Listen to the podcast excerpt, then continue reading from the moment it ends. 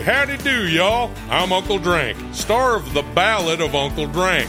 It is a scripted musical podcast about the life and times of me, fictional Gulf and western country music pioneer, Uncle Drank. The series also stars Luke Wilson, Brian Kelley, Chelsea Lynn, Kinky Friedman, and Billy Zane as a talking blender named Blendy. You can find The Ballad of Uncle Drank on SiriusXM, Pandora, Stitcher, or wherever you get your podcasts.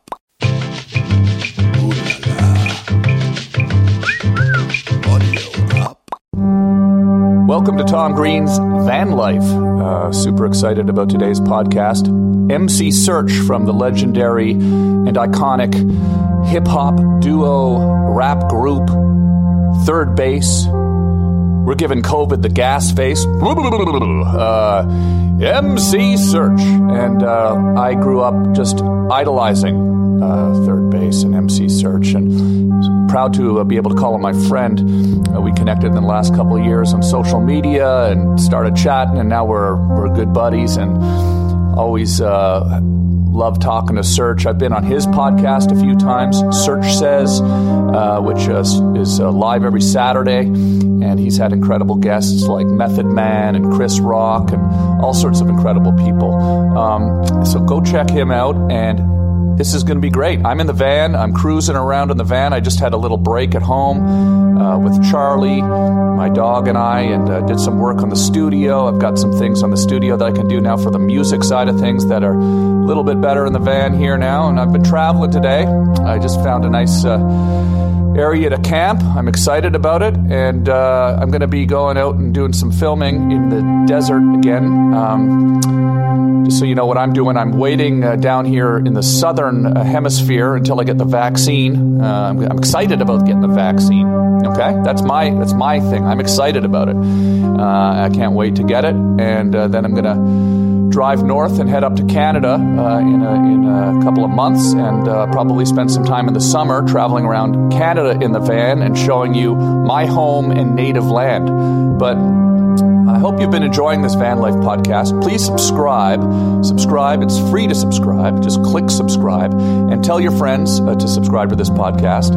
And uh, again, today, MC Serch is calling in. He's not in a van. Uh, he's not camping right now. Uh, he's not touring around in a van, and it's not exactly uh, a van life episode specifically. We're going to talk about hip hop today, but I'm in a van, and uh, I enjoy uh, talking to people from all uh, areas of show business and uh, survivalists and all sorts of people I have coming up on the show soon. But I think you're really going to enjoy this. And go listen to MC Serch and 3rd Bass and everything that he's doing and all of his past music from the legendary the legendary group 3rd Bass and enjoy that. Here's MC Serch.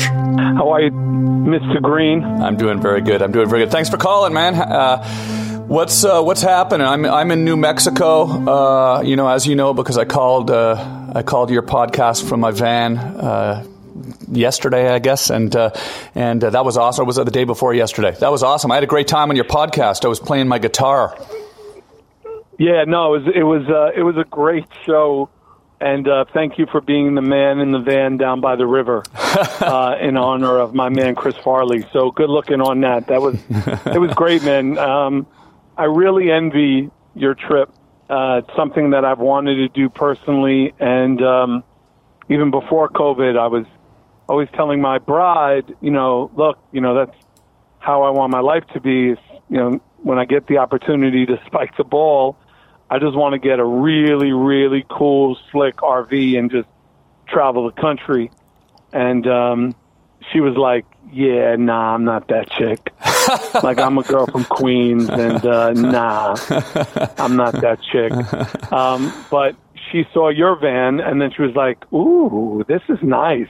Yeah, yeah. And my, and my wife has a history, a tendency of saying no to things until she sees them, and then she's like, "Oh, wait a minute, I can do this." But I think in this case, the the RV life, even though she might have liked yours, is just not her sti at all. Yeah, yeah. Well it's definitely I mean, I'm definitely camping. It's not like a luxurious existence out here. It's cold at night. Um, It's uh, you know you're often not really able to shower effectively. I mean, I have a shower, but when it gets real cold, that's not too pleasant because the shower's outdoors on the back of the van and all that. So, so I'm uh, I'm going to be driving south and uh, getting down maybe into uh, southern Arizona or Texas and uh, trying to warm up a little bit. It's getting cold up here in New Mexico. But listen, I, I appreciate you uh, you watching all my videos on the road too. We've been talking a lot since I got uh, into this, you know, we were we were chatting before I even got the van. I said, you know, you know, Serch. I think I'm getting a van, and I'm going to go out and I'm going to shoot videos for my YouTube channel and do my podcast in the van. I got my studio in the van. I'm making beats in the van. It's pretty dope. It's it's a lot of fun. Actually, the the plan was, if I remember, because I I told you my father is in Montana, and I had said to you, if you're planning to go to visit your parents in Canada and you were going to shoot through Montana, I was actually going to meet you in Montana and make a record with you in Montana while I visited my father. Man, and yeah. you were like, "Yeah, nah, I'm not getting anywhere near human beings because of COVID." uh, well, uh, basically shut that down real quick. But then also the fires happened, and I don't think you actually wound up going north. Yeah, I didn't end up going north. Well, I, I don't know if it, I, I didn't realize you really wanted to make a record. I mean, if you wanted to make a record, I'd probably get near some people with COVID just to make a record with you, man. I, I, I would take that risk, but we'll do it. We're gonna let's do it when the when this COVID thing ends in a few months, man. It's gonna be a lot more fun, you know, RVing and vanning around because. Uh, you know, I look at it like it'll be nice to be able to go out to the campsite, get out into nature, but then stop at a nice steakhouse, right? That'll be good too, you know? Uh. I would not be mad at that. Like, I have no problem roughing it as long as at the end of the roughing it, yeah. there's a five star something. Yeah, exactly. Exactly. you know, roughing it and then go to the Bull and Bear or go to the Ritz Carlton to the spa. Exactly. Like, unrough it. Exactly. You know I'm saying? Like, there has to be a balance. I think it's like gonna... uh, we're interviewing uh, we're interviewing Edgerrin James, you know, the the, the, the soon to be Hall of Fame running back. Yeah, and uh, he has a perfect balance. You know, he has a perfect balance of, you know, he bought this beautiful property in Central Florida where he's committed his time and his energy to training young men to go to D1 uh, football, and then owns a strip club. So there's the balance. Yeah, you know, there's there's nice balance. You that give, seems, yeah, and then you get. That seems like a great balance. Absolutely. So, are you are you inter- you're, you're interviewing uh, athletes? You're interviewing interviewing a lot of uh, legendary rappers, and uh, is is it is it mostly a hip hop podcast you're doing, or is it is it is it everything? I, I like to think of it as a interview based podcast around people who have a connection to hip hop. Right? I know that's a long sentence to a, short question, but I don't necessarily think of it as a hip hop podcast, right? Like, I don't think you would normally think of Roger Clemens in association to hip hop. However, he's a hip hop fan. You know, I don't think you would associate a Jon Cryer, the actor, to hip hop, but he's a hip hop fan. So I tend, and even with you, when you were on the show, people were like, "Oh fuck, what? Wait, what? Tom Green fucking loves hip hop? It's crazy."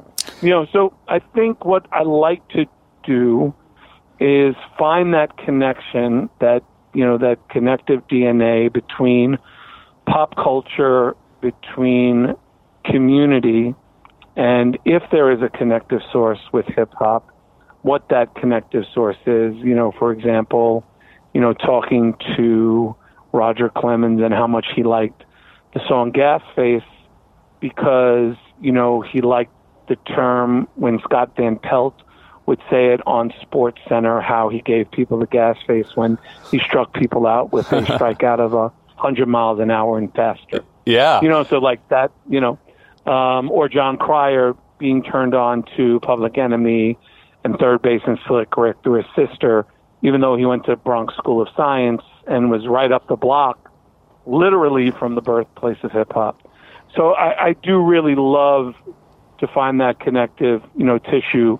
You know, interviewing Giancarlo Esposito about, you know, do the right thing and you know, and and just what the music meant to him, but more importantly, you know, how he connects as an actor through the culture. Yeah, I mean that must have been a what year was that that they, they gave the gas face that they did the gas face on Sports Center? That must have been a huge hip hop crossover moment where it crossed over into the mainstream, right? Yeah, it was. I think the first one was 1996. Nice. Uh, I think that's the first time that Scott Van Pelt used it in terminology for a fastball. But then it kind of became like other things. So Chris Webber, the you know legendary uh, center for Sacramento, Michigan Wolverine, Fab Five. Um, anytime somebody gets dunked on and makes like an ugly face, he goes up blah blah blah gave him the gas face. So uh, there was a ugly dunk. Denver, not this past playoffs, but last playoffs. This kid um, Mustaf um, dunked on this dude, and uh, I mean dunked on him heavy and walked and walked back with his face all scrunched up. and he was like, "Yeah, he gave him the gas face on that dunk." You know? Right, so, right, right. Um, Reg- Reggie Miller says it all the time when somebody drains a three and he was like, you know, gas face given on that trey. Um, so it, it's really kind of found its way into sports vernacular, but that's really because of Scott Van Pelt. So I got to give him his flowers. I remember how exciting that was when when you guys came out. 3rd Bass came out for me personally because I was doing you know rap music up in Canada in my parents' basement with my buddy. We were making music, and uh, we were like, "Oh wow, check this out!" You know, the, you know, two uh, white MCs, you know, in a group, and there's two of them, and they're they're you know, is, is there is there not as there's not really groups anymore, right? Is there is there still rap groups where there's multiple MCs in the group, or is that sort of gone away? Well, I think there are. I think there's some really, really talented groups. You have the Migos, Right. Um, right. Of course. Three of yeah. them, you yeah. know, in that group. Yeah. Um, so run, yeah, I mean, run I the jewels. Run the jewels. Yeah. Run the jewels. I guess. we- Run the Jewels Yeah, is another like one of my favorite groups actually. Mm-hmm, Um, so yeah, I mean they're definitely they're definitely out there, but you know it, it, it's really funny. I, I did a uh, a show. There's a really funny show called Turn the Tables. Uh, Pretty Lou, who's a really well known DJ in New York on Hot 97, has a show where he puts on young DJs and he puts you know celebrities on and tells them to put together DJ sets for these DJs to do, and then they have a trivia question which they have to answer, and if they don't answer it, whatever the answer is, they have to do a set around that answer.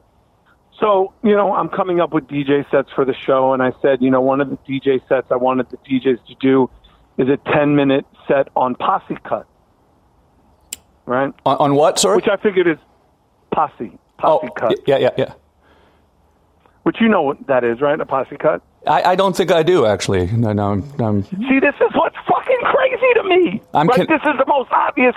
So po- I, I'm, cuts. I'm Canadian, It- so It's like I'll give you. I'll give. I, I understand. I'm, I'm so sorry to hear that. But it's it's and but just so you know, it's me. It's not you. So posse cuts are like scenario yeah. Oh, or sure. live oh, at the okay. barbecue Yeah. or back to the grill again Uh huh. Uh huh. or okay. you know songs that have other artists from other groups. Right. Okay. Yeah. I just hadn't heard that term before, So but if you I know, would have again. just said that, other artists from you know do a DJ set of songs with other artists from other groups, this DJ would not have been thrown. Yeah. Everyone and their mother, when I said posse cuts, they were like, "What the fuck is he talking about? He's a thousand years old." Right. Right. Right. Well, Like I've never heard that term in their life. So Like, who- I, who would- I either, yeah. who would be your number one posse cut right now if you were to put together your version of scenario? Who would you So want right in that? now, my yeah, that so right. Well, first of all, the greatest posse cut of all time is live at the barbecue from Large Professor's group, The Main Source, in 1991. yeah. where you heard, you know had Large Professor, a young artist named Nasty Nas, Uh huh. Uh-huh. And Fatal. Yeah. Um, Scenario, another great one with a tribe called Quest and Leaders of the New Uh-huh. School. Um, Back to the Grill again wasn't a terrible one with Chubb Rock, yeah. Nas, Red Hot Lover Tone, and myself. Um, but I think Yeah. right now there's actually a great. Um, so Saweetie has a, a record that I love called Tap In Okay. and the new their their remix has Jack Harlow, the baby, Saweetie, and Post Malone. Like to me, that that posse that posse cut that that collaboration track that track with featuring multiple artists, whatever you want to fucking call it. Yeah. That track is my favorite track of the moment. I love that term tap in. I love Saweetie. I think she's amazing. I love Jack Harlow. I love Posty. And DaBaby is just one of my favorite new artists. I just think he's amazing. Um, it's probably my favorite collab track of the moment right now. Now, just to take it back to people that listen to my podcast who maybe don't know the full history of hip hop or maybe don't even listen to rap music, you know, what was that like back in the day when you just realized, hey, I can do this. You know, I want to, uh, you know, I want to go start rapping and go out and, and, and mix it up with, with, you know, other MCs in New York. Well, there was no rap business. There was no such thing as rap music. There was just rapping, right? Mm-hmm. There was no recorded music when I was coming up. Right. You know, the first recorded music and the first recorded songs was, you know, Lord Tim, and um, then there was this, you know, this song which, you know, although people love, which was Rapper's Delight um, by the Sugar Hill Gang. That record was kind of like a corny record to guys in, like us in New York. Yeah. Like we didn't really, you know, that record was kind of like the Vanilla Ice right. Ice Baby of hip hop for right. us, right? right? But right.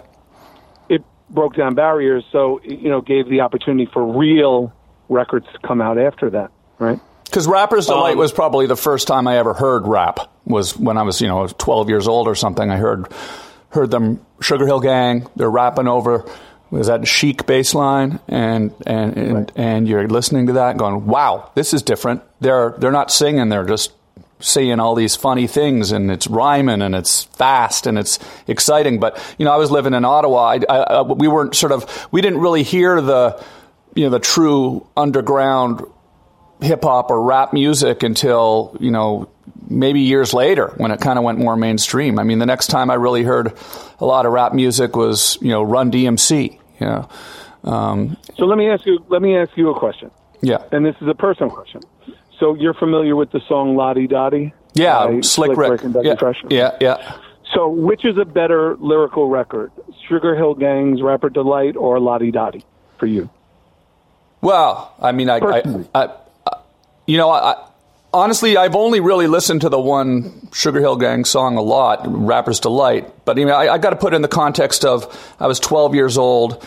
I was listening to it uh, hearing something for the first time. By the time I heard Slick Rick, I'd kind of been into a lot of a lot of uh, listening to a lot of rap music. So I, I, kind of put them in sort of different categories, I guess. I, I, I mean, yeah, you know, I, I would say obviously the the the the answer should be Slick Rick. I'm I'm assuming, right?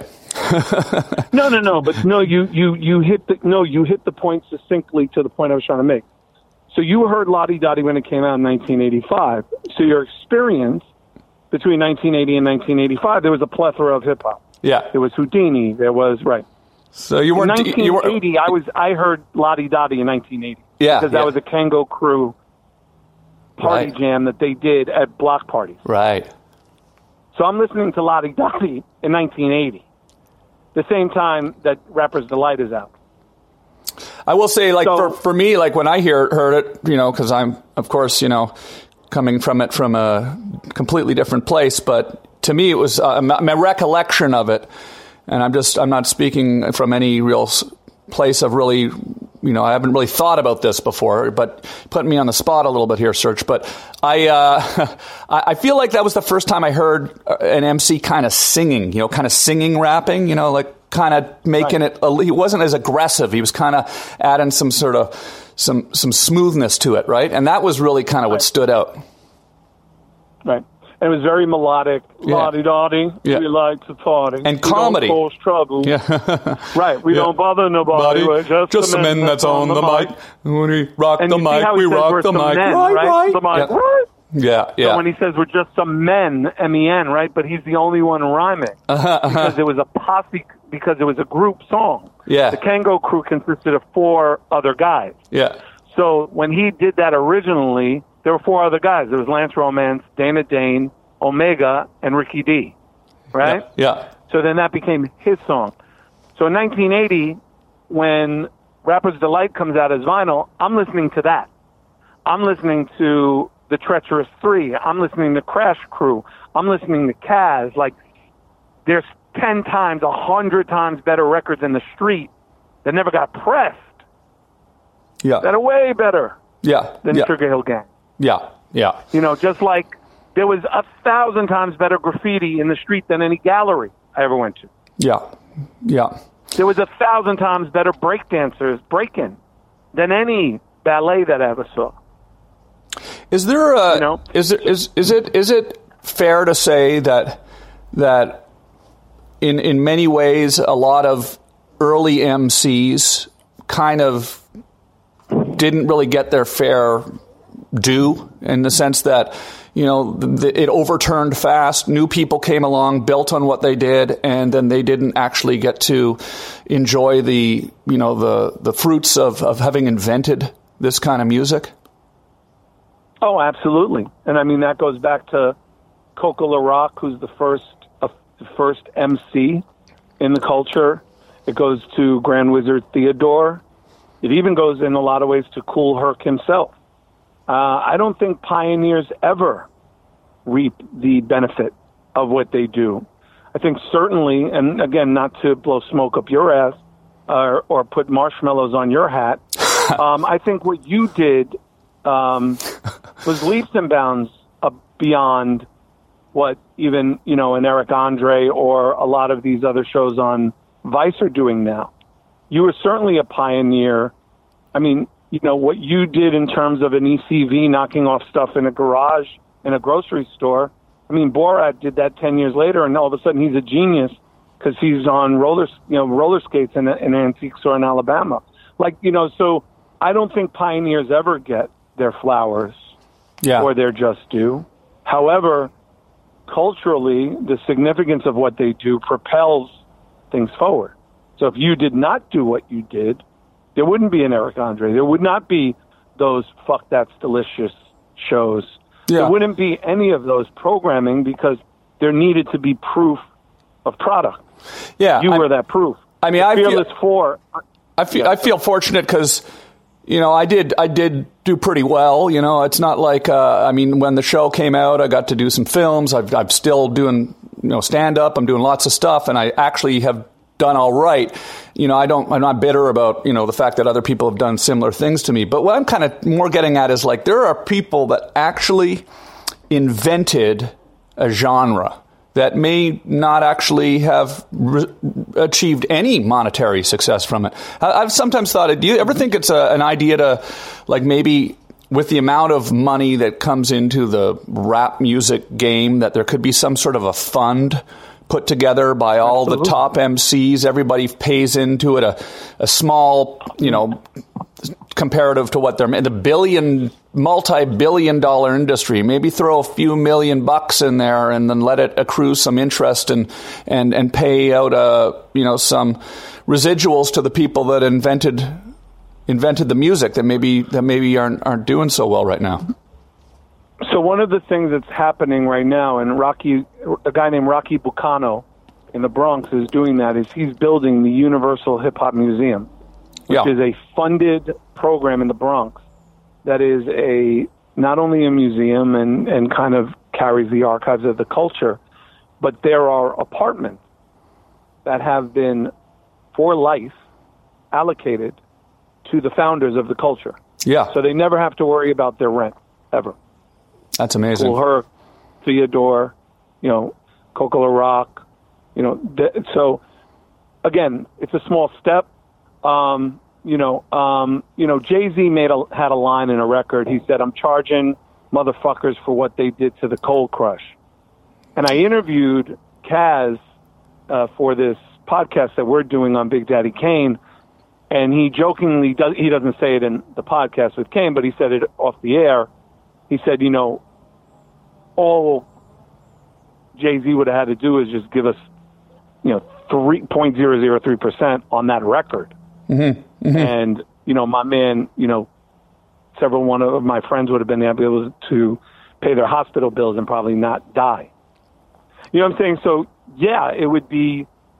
I I couldn't agree with you more that you know, there are an elite few, the top 3% of the guys in this business who are, you know, the Dr. Dre's, the Jay-Z's, the Nas's, the Swizz Beatz. you know, these guys who are 100 millionaires could easily form that. But Rocky Bucano took it upon himself and the state of New York to build the Hip Hop Universal Museum, this great, amazing place in the birthplace of hip hop to archive it and give hip hop its opportunity to support those in need. That's amazing. Yeah, it's interesting. I remember like when I was a kid, I mean, the word hip hop wasn't even something I'd heard before, and now it's you know up equivalent to hearing like you've got the blues, you've got jazz, you've got rock and roll, you've got hip hop. It's a it's amazing that in our lifetime, an entire genre of music was invented that is you know tantamount to jazz or, or, or any other legitimate real genre, right? Isn't that amazing that we witnessed that? No, it's it's incredible that you know it, it.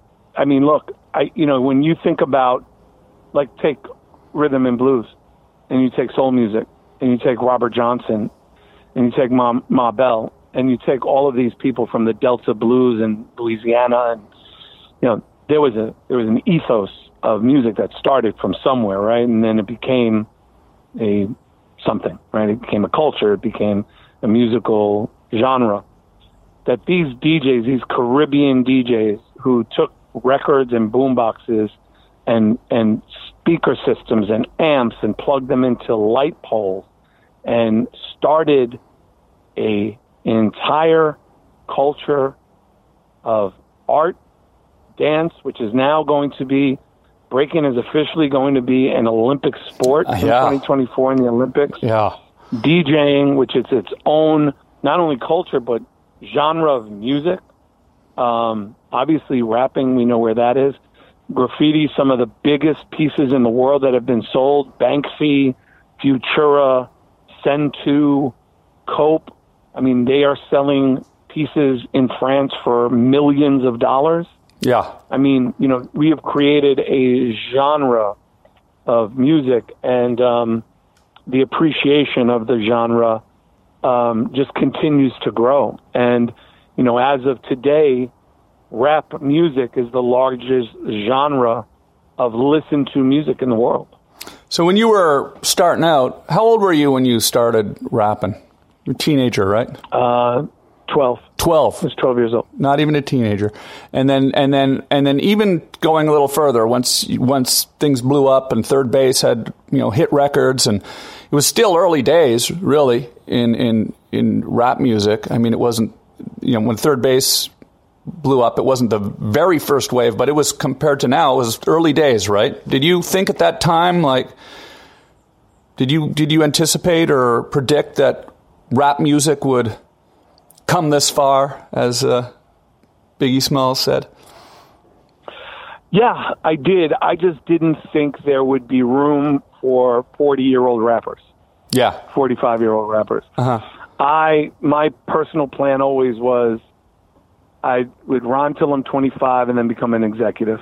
Uh-huh. Maybe 28. Uh-huh. 28 was over the hill. Yeah, yeah. 28, that's crazy. You know, I, I need to have a record label. I need to be an executive. You know, and uh, and I had Serchlite, you know, music when Nas NOC came out, and I was 24. So 25, I was already thinking about hanging up the microphone, and um, you know, and then I formed a, a group called Nonfiction, Phil Bill, and and signed to Geffen, and I was 26, and you know, then I started working with Mark Ecko and getting into you know Ecko Unlimited and doing promotion and marketing. So but for me, I was already starting to transition out. Um, but I had this drive about me where I was like, what am I going to do? Like, I love rhyming, but nobody wants to see like an old 28 year old guy on stage. You know, an old um, old 28 year old guy, yeah. yeah, an old 28 year old guy. Like, you know, that this is, you know, young boy game. Yeah. Um, for the 20 year olds, you know, 21 year olds. Um, you know, fast forward, you got to run the jewels on stage. You got, you know, obviously Jay. You've got Nas. You've got, you know, Ice Cube. You've got even these tours that go out now with Too Short and House of Pain and you know Ice Cube and Snoop, you know, and these shows are selling out arenas. Yeah. You know, the Art of Rap tour, the How the West Was Won tour, the Best of the East tour. You know, these tours are selling 20, 30,000 seat arenas with, you know, 35, 45 year olds bringing their kids saying, now this is the real shit. Now Right. This is the real hip hop. All that other shit you're listening to is trash. Yeah, This I mean, the real shit. If the Rolling Stones can play music and tour their whole life, why can't uh, Snoop Dogg? Right? I mean, it's the same thing, right? Exactly right. Yeah, I guess it's just because the Exactly right. audience has grown up too, right? So back then, it sort of seemed like, oh, there's no way it would make sense if. Uh, if people were rapping when they were in their 50s and 60s, because who would be listening? But now the audience has grown up. The audiences, people are in their 50s and 60s who loved hip hop since they were a kid, right? Yeah.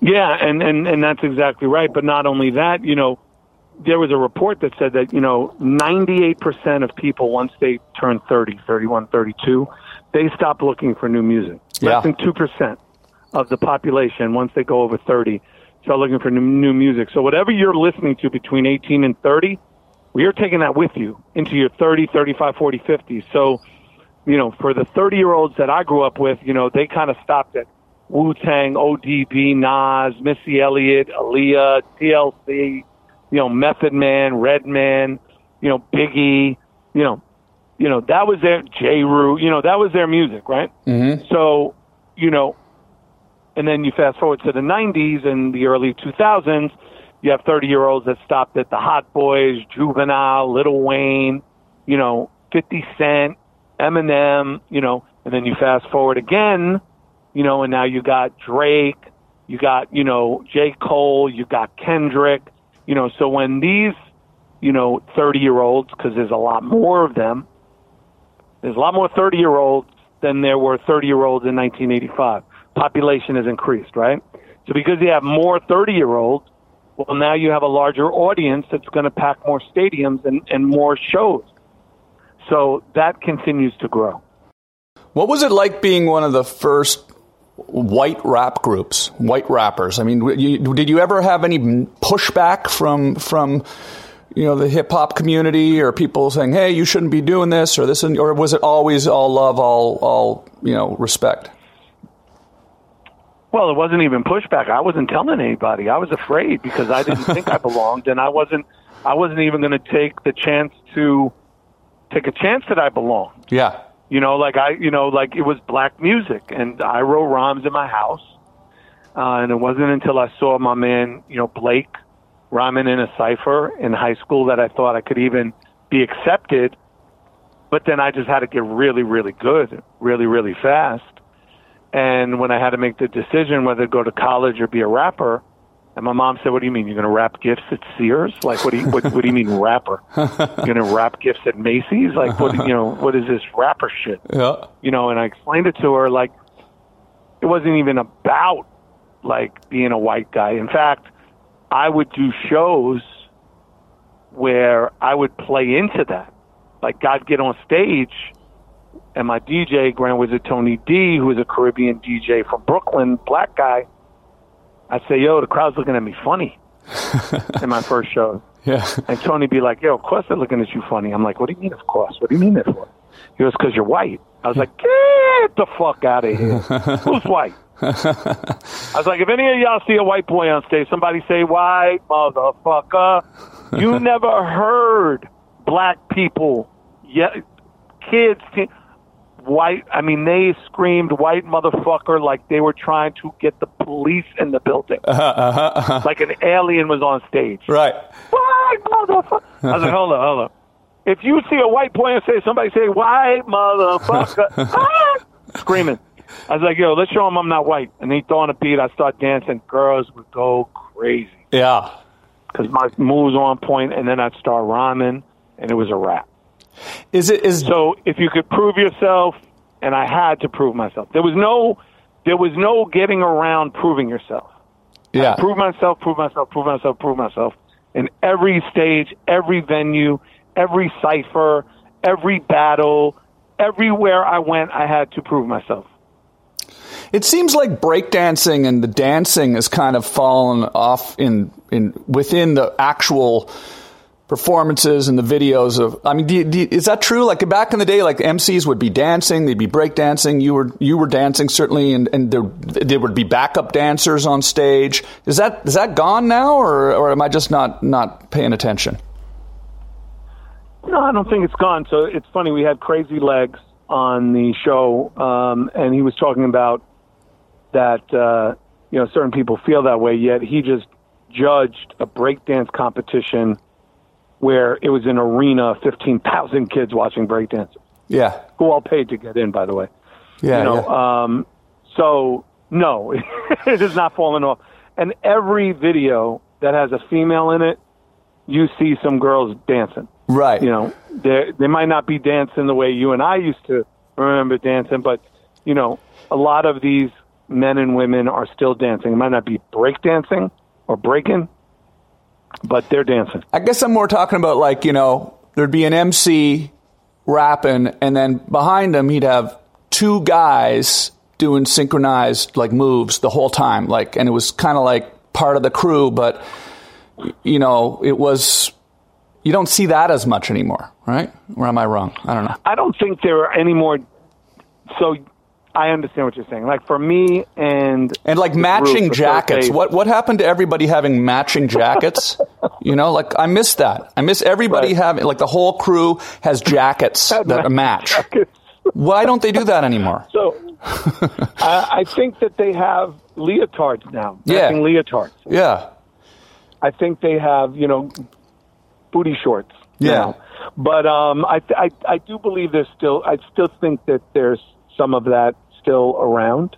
Uh-huh. Um, I just think that it's few and far between because there's really not a lot of people touring right now, so you don't see it as much. Yeah, yeah, yeah. Now, now on your podcast, you're having on legends of. You had Chuck D on recently, right? I had uh, actually it was an amazing.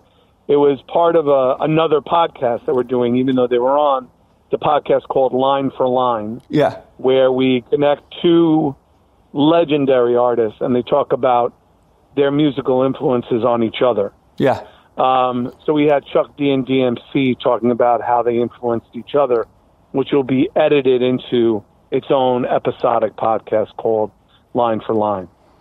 How much do all the you know MCs in New York from you know past, present, you know actually encounter each other? If it wasn't for your podcast, would would would people see each other around, or is it just kind of? Uh, that's what's cool. That's what I find. I find I love about podcasting. It gives you an excuse to call up people you respect and admire and talk to them, like like we're doing right now. You know, it's it's amazing to me to just be able to talk to you. You know, but I mean, it's it's it's is that is is that fair to say that people just sort of uh, kind of is there is there a community of of old school rappers where everyone's kind of hanging out and getting together and chatting, or is it not really kind of like that?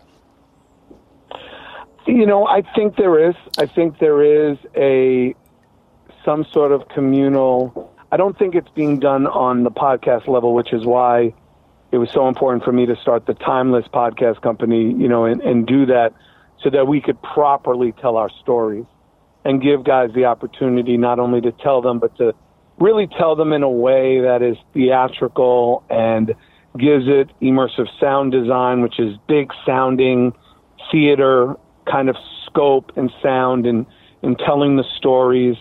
Um, and I'm not really sure if it's being orchestrated in a way where, like you said, like it's just not in front of people, you know. And I, I want it to be in front of people. I think it's too important to give these artists the opportunity to tell the, their stories in a way that is really monumental you know, that is almost our own version of Mount Rushmore, right? But to do it through podcasting and do it through streaming, but not it just be a flat audio experience, but really an immersive sound design experience where you almost feel the environment around the conversation being had. Yeah. What what what M, what MC or artist would you like to interview the most that you haven't had a chance to interview yet? Rakim. Oh yeah.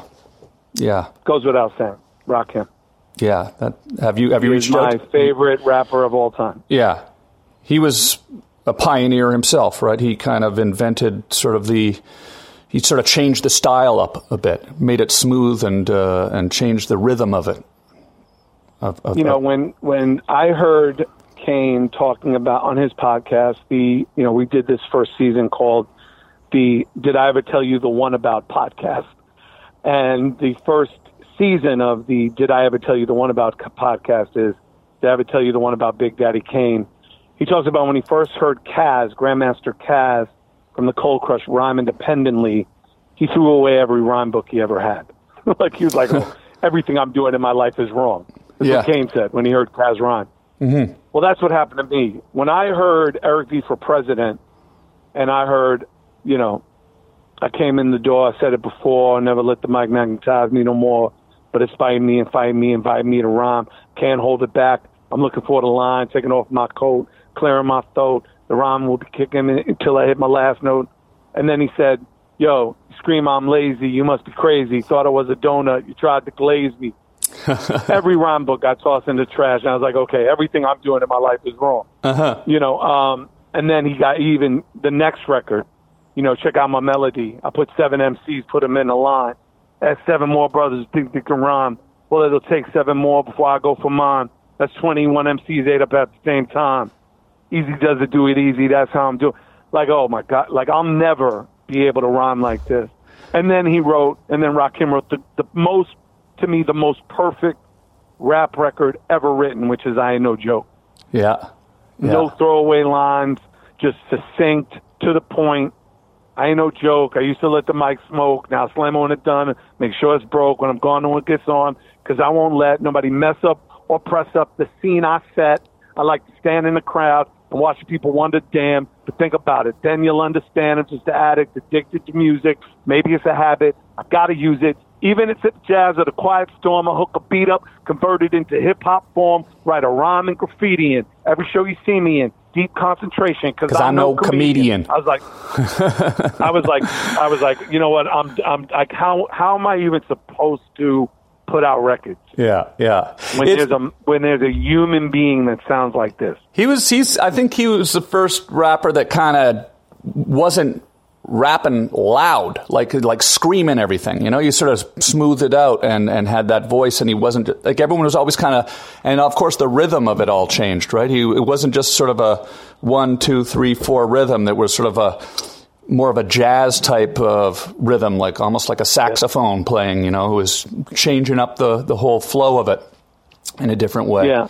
I mean, and, and around that same time, you know, Rhymin' with Biz came out with Kane, you know, and, and Kane had this growl. Like he was like, you know, when he first came out before Raw, you know, he was like, you know, you know, he, you know, he was just like on that record, you know, and Big Daddy, he goes, you know, and, and, and Biz introduced Kane, you know, I'm the Kane in the flesh. Of course I'm fresh. Oh, you thought I was rotten? I beg your pardon. For me, getting paid and getting busy go together. So a man of my ambiance, never could I be weak. Well, I'm rather unique. I got style, flavor, grace, and plus a different technique that I can use and nobody can manage. So a brother like me, I do damage just Yeah. for picking up the mic and go solo. I cold turn a party and, uh, and oh yo, I get physical, mystical, very artistical, giving party people something funny to listen to. Yeah. Oh my god. yeah. I mean, yo, I mean, I, I mean, it was just like, it was the, it was the best time because there were all these originators Yeah. of a flow, of a style, of, uh, you know, and then EPMD came out and kind of did a bit of an elaboration on that. And then there was another, even a smaller group called JVC Force who had a record called Strong Island that was, you know, there was all this great music that was coming up during this time. And, you know, to be me, to be white, to be in the middle of all of this, to try to compete, you know, it was, you know, it was, it was really amazing because it was just, I had to really have the most sharp blade in my toolbox. So, where are people uh, able to listen to your new podcast?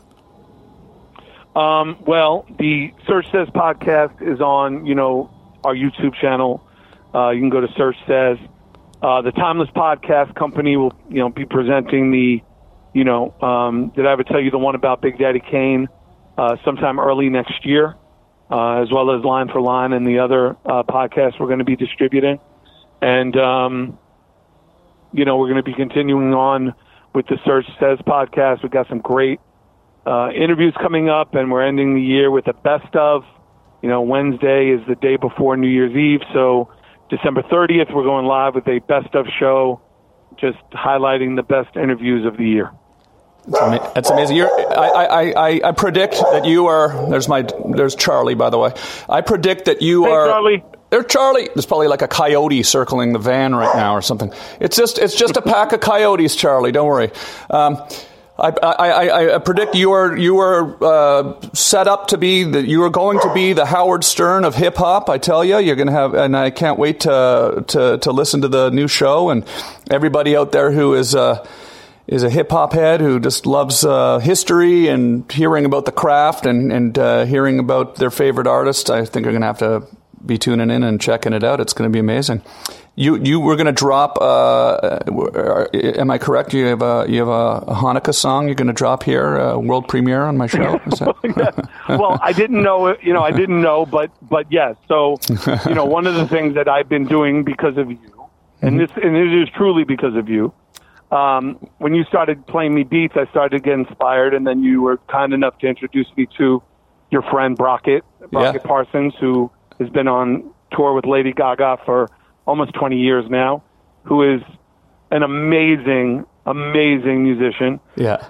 I, but I had become friends with also Johnny Marr, the legendary guitarist from the Smiths. Um, and we were trying to figure out, you know, can we make music together and yada yada da. And uh, and my friend Brett Epic Mazur, who produced Poison for Bell Biv DeVoe and you know Crazy Town and Butterfly, that hit song, and you know we all just kind of came together and we were like, you know what, there are just not any cool Hanukkah songs. Let's just make a cool Hanukkah song. Yeah.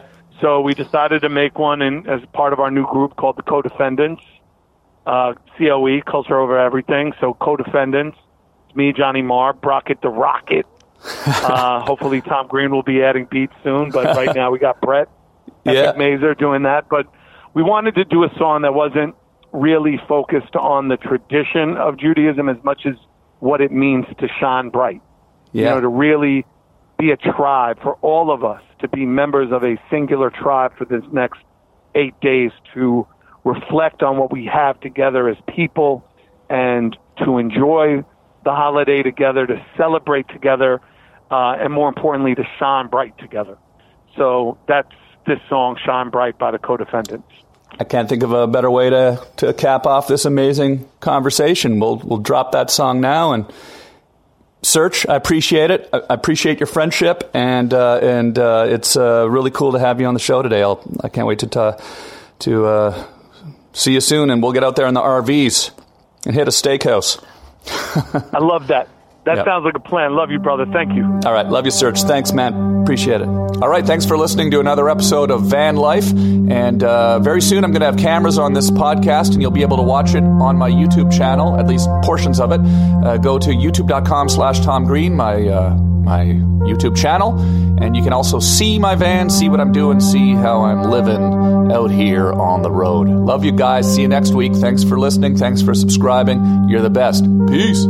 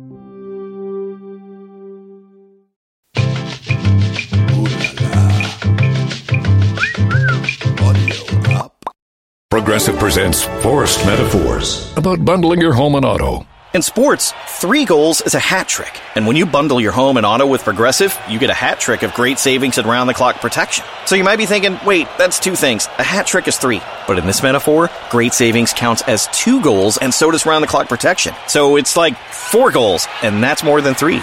It's basic math. Forced Metaphors. Presented by Progressive. Bundle and protect today. Progressive Casualty Insurance Company and affiliates. Discount not available in all states or situations.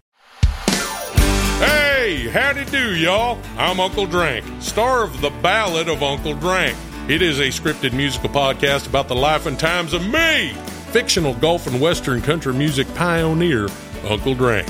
The series also stars Luke Wilson, Brian Kelley, Chelsea Lynn, Kinky Friedman, and Billy Zane as a talking blender named Blendy. You can find the Ballad of Uncle Drank on SiriusXM, Pandora, Stitcher, or wherever you get your podcasts.